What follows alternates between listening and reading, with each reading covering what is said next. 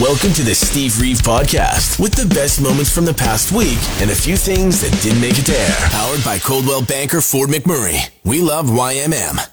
Tuesday. 71% of people polled in obviously a recent poll look forward to canceled plans. Shocking, shocking news. Also breaking. Most people enjoy food. Uh, yeah, of course we like canceled plans. It's this is not this shouldn't be a surprise. I mean, 71% of people. That's an interesting number. But the only reason that there's a 29% of a holdout is because of those specific plans. There are those plans that are a pain or maybe expensive to reschedule. Those are not great plans to have canceled on you, especially if they're from the place that you have paid the money to, right? Like the venue, the the hotel, the the airline, whatever, whatever right? It can be a pain in the ass, for sure. But the rest of it is more than welcome cancellations. All of it. The social duties off of the calendar, the pants, they are coming back off along with the pressure, right? Along with the pressure. A date for lovers of the number two. Absolutely. It is 2 22 2022 today. And people are losing their minds about it. It's actually really funny to me. And, you know, whatever. Celebrate whatever small, little, in- insignificant or extremely significant thing you want to do. So funny that people were already losing their minds over February 2nd, being like, look at all the twos! Look at all the twos! I can't believe it! Holy cow, have you ever seen so many twos? No, uh, I guess I haven't. And then February 20th came by just a couple days ago, and they were like, oh my god, another twos! So many twos again! You've been blowing your top too early, I'm afraid. Today is the most twos possible in a date for 200 more years. Yeah, 200 more years. It'll have to be 2,222 February 22nd before we actually see this topped. And then we have to add another digit to things. So we get it's more like another 10,000 years. All right? So, this is the last time in your lifetime that you're going to be able to enjoy so many twos in the date. Whatever that whatever that means, I guess. You're listening to the Steve Reeve Podcast, Podcast. from 100.5 Cruise FM. Very interesting. Two halves of a, an infamous lyric sheet of a Jimi Hendrix show has uh, been put back together. It was torn in twain in 1967 on February 20th, so almost to the date. Uh, yeah, well, there's a Hendrix gig. Bath Pavilion was the name of the spot uh, in place of Chuck Berry, who had to cancel his performance. So yeah, he wasn't even supposed to be here that day. Uh, but uh, two young, teenage at the time women were trying to wait at the stage door to get an autograph. No blank paper around. He tore a page from the notebook then rips it in half, signs each half, gives it to the fans. They go on their way. 55 years later, the pair of them have gotten together and in person have attached the two pieces of the set list once again. Uh, and uh, it's actually a road to reuniting these two halves and these two people that started with the reach out of, of, of you know, looking for each other in 2021. And uh, less than a year later, they managed to actually track each other down the power of the internet. Led Zeppelin in the news again, specifically because of John Paul Jones and putting When the Levee Breaks down for a charitable cause. In fact, it's a new recording featuring 17 other musicians from around the world and recorded for part of the Playing for Change's Songs Around the World initiative, which aims to uh, raise funds and raise awareness for conservation uh, efforts. Organizations like Conservation International, American Rivers, the WWF, Reverb, and Playing for Change Foundation. Meanwhile, Slash has been loosely teasing some even more new old music from Guns N' Roses. Of course, they, uh, not too recently, but in the last year, released Absurd and Hard Skool. New singles, but technically old tracks because they were originally envisioned in the infamous Chinese Democracy album recording sessions, just never actually made the cut. Well, now Slash is saying that there is new material coming. Everybody's always asking, as he told Consequence of Sound. I would imagine that there will be one or two songs that come around the time that we hit the road in June. Makes a lot of sense. Help promote the shows, help promote the music, all coming together. Wednesday. We've got a theory. I've got a theory about yesterday. Yesterday was hashtag Twosday. I was actually uh, out to dinner with uh, with friends and uh, told them about like they knew about the whole the lots of twos thing. Everybody did, but I was like, yeah, and on a Tuesday too, mind exploded, and that's just it. We all latched onto it all of us, because it's kind kind of interesting and fun, right? And we are desperate for more of kind of interesting and fun in our lives.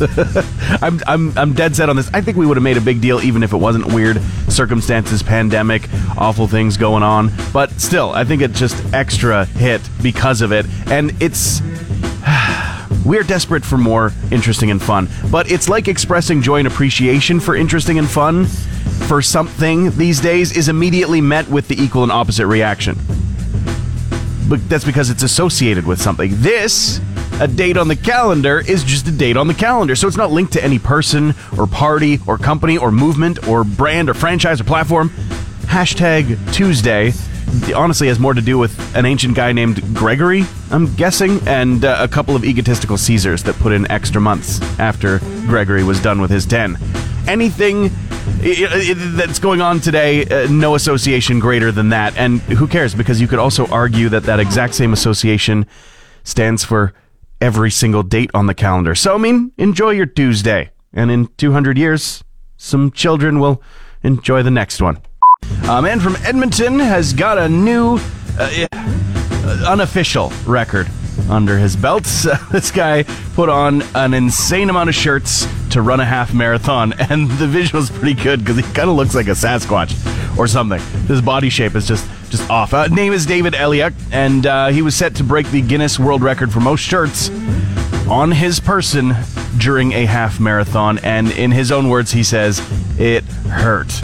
Um, unofficially calling it at 90, apparently, which would break the record of 76 However, it's weird. He's saying it's unofficial, maybe just because it needs to be ratified and it takes time to hear back from the, the people. I get that. I get that. But he says he thinks he wanted, he did it, and that, uh, you know, he was looking to do 100 t shirts. But 90's pretty good. 90's pretty good. He just wanted to do it to make people smile and make people laugh and make someone's day a little bit better. So uh, he hurt for us. For us, you see. Now you go back out there and you make it official. All right, put 91 shirts on and run that track again. The good news is you can re- reuse most of those shirts, like pretty much all of them, except for maybe the, the few shirts at the very core of the shirt monster that managed to soak up sweat even in minus 30 degree weather. You know, skip those ones. Get get refreshers. Hey Alexa, play the Steve Reeve podcast. Time for a little bit of music news, starting off with Daft Punk. Yes, electronica music for sure, but but one of the most influential electronic acts of all time. One year ago, yesterday, they announced that they were going to be breaking up, retiring, what have you, and yesterday on that one year anniversary, they happen to reveal that they're going to be putting out a 25th anniversary of their debut album, Homework, special edition, deluxe edition, plus a live stream, not of new stuff, but actually a classic recording, a live stream of a performance that they did back in 1997. And uh, they weren't even wearing their signature helmets yet. You actually get to see the people underneath the robot suits. Yeah, very very cool. And they did that, of course, on the Tuesday, and they uh, started their live stream at 2:22 in the afternoon uh, Eastern time. Uh, you know, it's, it's uh, really, I guess, on brand for the uh, act for sure. But I am 100% curious about what those uh, expanded versions and cuts are on that deluxe version of the album. Gimme, gimme, gimme. Unfortunately, we've got sad news for the remainder of our music news segment this morning, starting off with the lead singer of Procol Harum, Gary Brooker, passing away the age of 76. Uh, he was very accomplished as a musician, uh, played piano, composed, uh, was a lyricist, and unfortunately he was being uh, treated for cancer and died peacefully at home over the weekend, according to a statement from the band's website. And another unfortunate passing. Mark Lanegan, uh, who was a grunge icon of the Screaming Trees as well as a, a singer for Queens of the Stone Age, he died at the age of 57. This man has worked with so many different artists, including Kurt Cobain before his death, uh, Moby, Isobel Campbell, Neko Case, and the list goes on and on and on and on. And uh, he passed away as well at his home in Killarney, Ireland, and uh, no other information given at the time other than the fact that he was with family. It's chilly weather out there. It's not just because of the fact that it's cold, but you know what? This is the kind of weather where I really like chili. Uh, chili is like, you know, it's like soup weather, stew weather, anything that's really warm and sticks to your guts, as my mom would say, and, you know, keeps you in that warm state is, is a-okay for me. And chili is in the news again because of a, a very famous recipe. Talking about Kevin Malone's chili from The Office. Yes, you remember the scene where he dumps about 40 liters of it all over the carpet. How many times have they had to replace the carpet in that place? I don't know. But apparently, this uh, recipe, though it has been available in certain parts of the internet, or at least people claim, it actually has been released by NBC directly in a very, very unlikely spot. It's a recipe passed down from Malone's for generations. It's probably the thing I do best. he slips in it. Where was it found? Well, a uh, a content creator online who absolutely adores The Office apparently found it within the terms and conditions of NBC's streaming service Peacock TV. Yeah, I'm not sure how deep into it you have to read, but I know that I would never have discovered it myself because I, like most people, never ever read that stuff, but they found it in there the full recipe in its entirety. Now much easier to find because you don't have to go through all the terms of conditions, the terms of use, terms of service. You just need to find this video on TikTok and it's all there for you. Now making it and not spilling it, that's a whole nother challenge. Thursday. Absolutely huge. Chunky is the term. Chunky. There's a massive black bear named Hank the Tank, wanted by California law. At face value, it's so funny. There, it's not great. People's homes have been broken into. There's worry that unfortunately the bear may be have, have to be euthanized. Hopefully, a lot of people are calling for him to be extracted and put into a sanctuary of some kind. More to come on that when he is actually located. Somehow he is evading the law while being the most gigantic bear you can imagine, weighing over 500 pounds. Uh, yeah, more than the average bear. Uh, and also, it appears that he has skipped hibernation because the timeline of events seems like he's been breaking into houses throughout the winter. He should be sleeping off the fat stores. Instead, he is just locked into adding and adding and adding, living his best life. He's so big that he's just learned how to just bust through garage doors. Hank the Tank. You'll see him coming. You'll see him coming. I mean, unless you're sleeping. A bear on the run from California law. I don't know. Something about that just absolutely tickles me. But also, it's not lost on me that there's a metaphor for a giant bear breaking into neighboring houses. That's not lost on me this morning. New Green Day music is coming. We got some music news updates for you, and they have just teased that something called 1972 is coming. Happens to be the uh, the birth date of members of the band, uh, birth year rather, and just uh, all over their social media, TikTok, on Instagram, on everything, they have shared exactly 10 seconds of this track.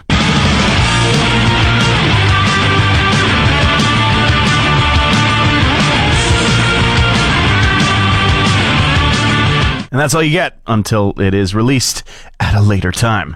Meanwhile, Tool is going to be marking the 30th anniversary of their Opiate album, uh, imagining uh, things into a new song, short film, as well as art book available for the fans. This is a uh, classic EP from 1992, so a uh, extended version of the title track is coming, as well as some other goodies, and that's all supposed to be available March 18th, including behind the scenes stuff, making of photos, interviews, and a whole lot more. Meanwhile, Elton John seems like he can't get a break. Uh, he was shaken up after an emergency landing, an emergency landing on a private jet that he was on, uh, and uh, having to uh, experience hydraulic failure at a height of 10,000 feet. Cruising altitude, yeah, not a fun experience. However, he is okay, and as well, of course, everybody else on board.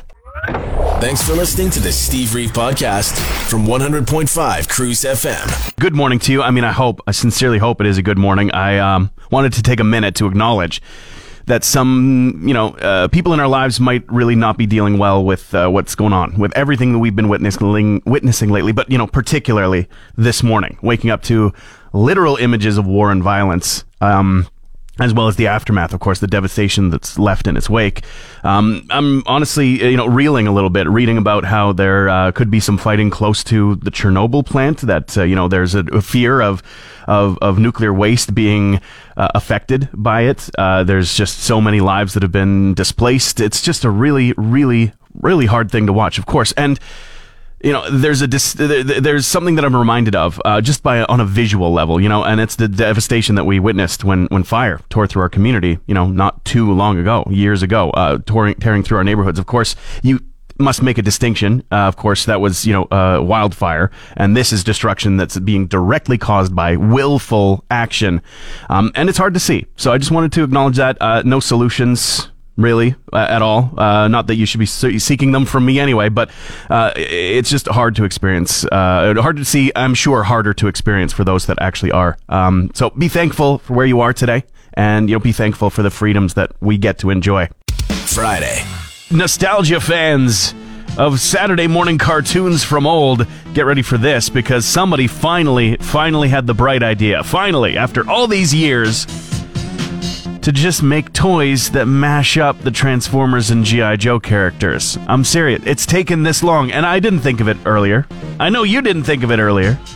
But finally, Hasbro has thought of it. and they are going to. I mean, they've done mashups before. Uh, they've done like Ghostbusters mashups, Back to the Futures mashups, but never have they decided to go with their like basically next door neighbor on the Saturday morning lineup from the 1980s. Yeah, making it so that you can have Megatron transform into a HISS tank for the Baroness from the Cobra operation, you know, stuff like that. Um, it, it, completely unnecessary. Kind of still want it, uh, you know. Uh, absolutely, every single figure. Not that, uh, not that I have any room or money for it, but still, there's absolutely that nostalgia yearning. However, makes me think this would be an interesting thing to see on the big screen. Maybe, maybe. I mean, those movies have gotten to be just absolute popcorn flicks with the you know not much substance to them, but still uh, eye candy, feast for the eyes if you can stomach the storylines sometimes. But better yet, better yet, you know what? Don't make it into a big live action movie, big giant set piece situation. No, no, you know what they should actually do? Crossover G.I. Joe and Transformers just in a brand new 80s style cartoon. Netflix, I'm talking to you. I know you've revamped some stuff like Masters of the Universe times two in the last year, so come on, get on it. Do you want to be smelling dog poo for two months straight and make $6,500 for it? Yeah, uh, there's a company out there in the world, and of course, I don't, I haven't read the details. I don't know if it's available to Canadian residents, blah, blah, blah. But they are offering a sum of money to smell your own dog's poop after feeding it different types of food is the whole idea. That's why it's going to take about two months because you know, uh, you know, uh, testing the effects of different diets on digestion, stool odor, as well as general health. Uh, and you know, hopefully these foods are not going to be doing anything bad to the health. But you know, even with people, certain foods just don't mix well with certain individuals, and I think that's really the case. They're looking for any trends of foods that make doggies' tummies maybe not so good. But then you run the risk diarrhea dog running around the house. You don't want that. You don't want that. Even for sixty five hundred dollars, that seems like a tall order. But you know what? Look at it this way: if you got a lazy neighbor, you might be smelling dog poo for about two months as the snow and ice melts anyway, and you won't see a dime for it. So, hey, why not? Dave Grohl is facing the gauntlet of hot ones. 10 hot wings, 10 even hotter questions. I think they say spicy. I could have it a little bit wrong. I'm a big fan, though, of the series on YouTube uh, from First We Feast. Sean Evans, fantastic interview conductor for sure. But this one, Dave Grohl kind of flipping things on him just a little bit. He's, uh, he's taken over. And I think that that's kind of how Dave Grohl operates, right? This episode just showed up yesterday, almost 1.5 million views already. Holy cow. And if you haven't watched yet, I highly recommend. I was just looking for a clip to share with you from it, and full disclosure 100% cards on the table. I got totally distracted just watching it, and I didn't grab a clip at all. At all. But I can tell you, really cool to hear about kind of the advent of this Studio 666 movie that's out today horror comedy, like full fledged horror comedy from the Foo Fighters, from the brain of Dave Grohl. Um, and if you're not aware of this, go watch the trailers. The Red Band one made me laugh, and it's super gory. Uh, but uh, this is the whole story of them trying to record an album in some haunted house, and Dave Grohl gets uh, possessed. You know, the rest of the story is going to be in the movie for you. But I guess the impetus of this was that he was just in a house that kind of was creepy doing demos, thought maybe we'll record the album here boom, epiphany. What if we do a super, super low budget slasher movie? You know, he's pitching it to the band as if it's going to be, you know, run and gun, just just shooting with whatever cameras we can find, and just this ridiculous thing, kind of akin to some of the action they've gotten into their uh, mu- music videos before. They've had very cinematic, cinematic music videos. pitches the idea. Ben says, "Yeah, sounds good." And the next thing he knows, there are table reads being scheduled. There are millions of dollars being thrown out. They're getting daily cuts of the footage, and they're going as a band like, "Oh no, oh no, we we actually made a real movie." which is cool. I want to see this real movie that they made. Good thing we got a chance uh, to this weekend, today. And in the meantime, check out that Hot Ones episode. One for the the, the all time greats. You're listening to the Steve Reeve podcast, from 100.5 Cruise FM. Roxy Music. Roxy Music, uh, band looking to re release all of their eight studio albums on vinyl throughout the year. So this is going to start off in April with their uh, self-titled debut, and as well For Your Pleasure, which was their second album released, and the rest with you know dates to to come. Self-titled debut album turning 50 years of age this year. By the way, yeah, some early 70s music for you, re-released on the best, the best medium to actually listen to classic music on. Um, Avril Lavigne is well in the news because she has just dropped a, uh, a random uh, album, "Love Sux, into a stream, and uh, you know it was uh, not quite expected just yet. She said did say it was going to be coming in the early year, uh, and uh, you know February was targeted, but you know here we are with it actually out, big big way, and her supporting it, calling it you know a big, not just a comeback, a reimagining of what exactly she wants to do, and I do see the parental advisory explicit content warning on there. So there could be some interesting stuff. Meanwhile, the situation in U- uh, Ukraine and Russia has uh, been you know spilling over into music news as we've been seeing metal bands like the Ukrainian uh, group Jinjer uh, condemning the decision to start a war. Russian rap acts also canceling sold out gigantic shows in Russia's capital of Moscow, and the list goes on. Way way more to come from this story as it continues to develop. Nude colony, nude nude resorts they still need to feed people, right? And you do the math, you figure, oh, maybe they're going to be clothed in the in the kitchen. Yeah, not usually the case. And uh, there's a story that I was just reading about a, uh, a naturist park in Canada with the head chef uh, explaining what it's like to cook in the nude and why it's so enjoyable. And honestly, n- maybe not full nude, but a shirtless cook has definitely happened more than a dozen times in my life for sure. In fact, even when I was, you know, a little bit younger, living with roommates, living with the boys, uh, you know, it used to be like a, a, a weekend traditions. They make the big, big breakfast, but whoever's cooking the bacon, you can't just cook that. You got to be manly. Take your shirt off. Cook it without your shirt on. Feel the grease. Feel the burn. It's silly, but it's it's fun, and also a chance for hair to get in there. That's what I care about. I don't care if you're cooking food nude. Just don't get any hair in it. And I don't care where that hair originated on your body. Doesn't matter the location. It's a hair in my food. I'm not gonna like it. But, um, but I mean, bacon, the ultimate that you, I think everybody will think of when think of difficult food to cook in the nude. But I want to know, what else do you think would be a nightmare to cook nude? Or conversely, what's a really easy thing to cook nude? Regardless of all of that, I just can't help but think of the song If You're Into It by Flight of the Conchords. If you haven't heard it, uh, worth it. And then maybe later we'll get hot by the refrigerator in the kitchen next to the pantry. You think that might be what you fancy? In the buff, being rude, doing stuff with the food, getting lewd with his food. We heard that's what you are into. Do you think that could be something that you think you could be into? Uh, strange times, of course. It feels like, uh, and maybe an exaggeration, and not to discount the fact that there has been good and joy to be seen and to be felt, both on a large scale and just on a personal, intimate level in your own lives. The last several years, there has been good. But it does kind of seem like there's some truth to the idea that, uh, like, what, since 2016 hadn't been great. you know, each year's gotten something going on that's that's not so lovely. And I mean, uh, one door of of the pandemic looking to be closing very slowly, but finally closing nonetheless, and now opening the door to just war and uncertainty in the far uh, east of, of of Europe, and just it's crazy to watch. It's disheartening to watch, of course, and you know we that's really what we do from this vantage point is we just get to observe it. Of course, you can help out if you want. Uh, I saw Shauna McKinnon was sharing several resources for ways that you can help out with the people of Ukraine uh, on our social media just yesterday. But, uh, you know, it's just weird. Dystopian kind of future has become the everyday reality to the point where now I'm seeing, just scrolling through YouTube, a video with a title like, and, and I quote, this is real, how to make potatoes while dread presses in from every direction.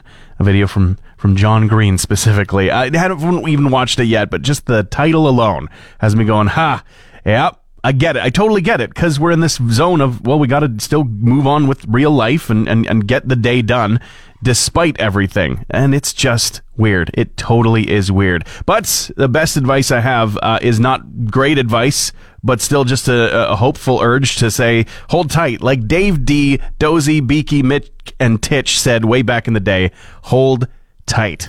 Transmission over. One more Steve? New podcast episodes happen every Friday, or just tune into the Steve Reeve Show weekday mornings starting at 5:30 a.m. on 100.5 Cruise FM.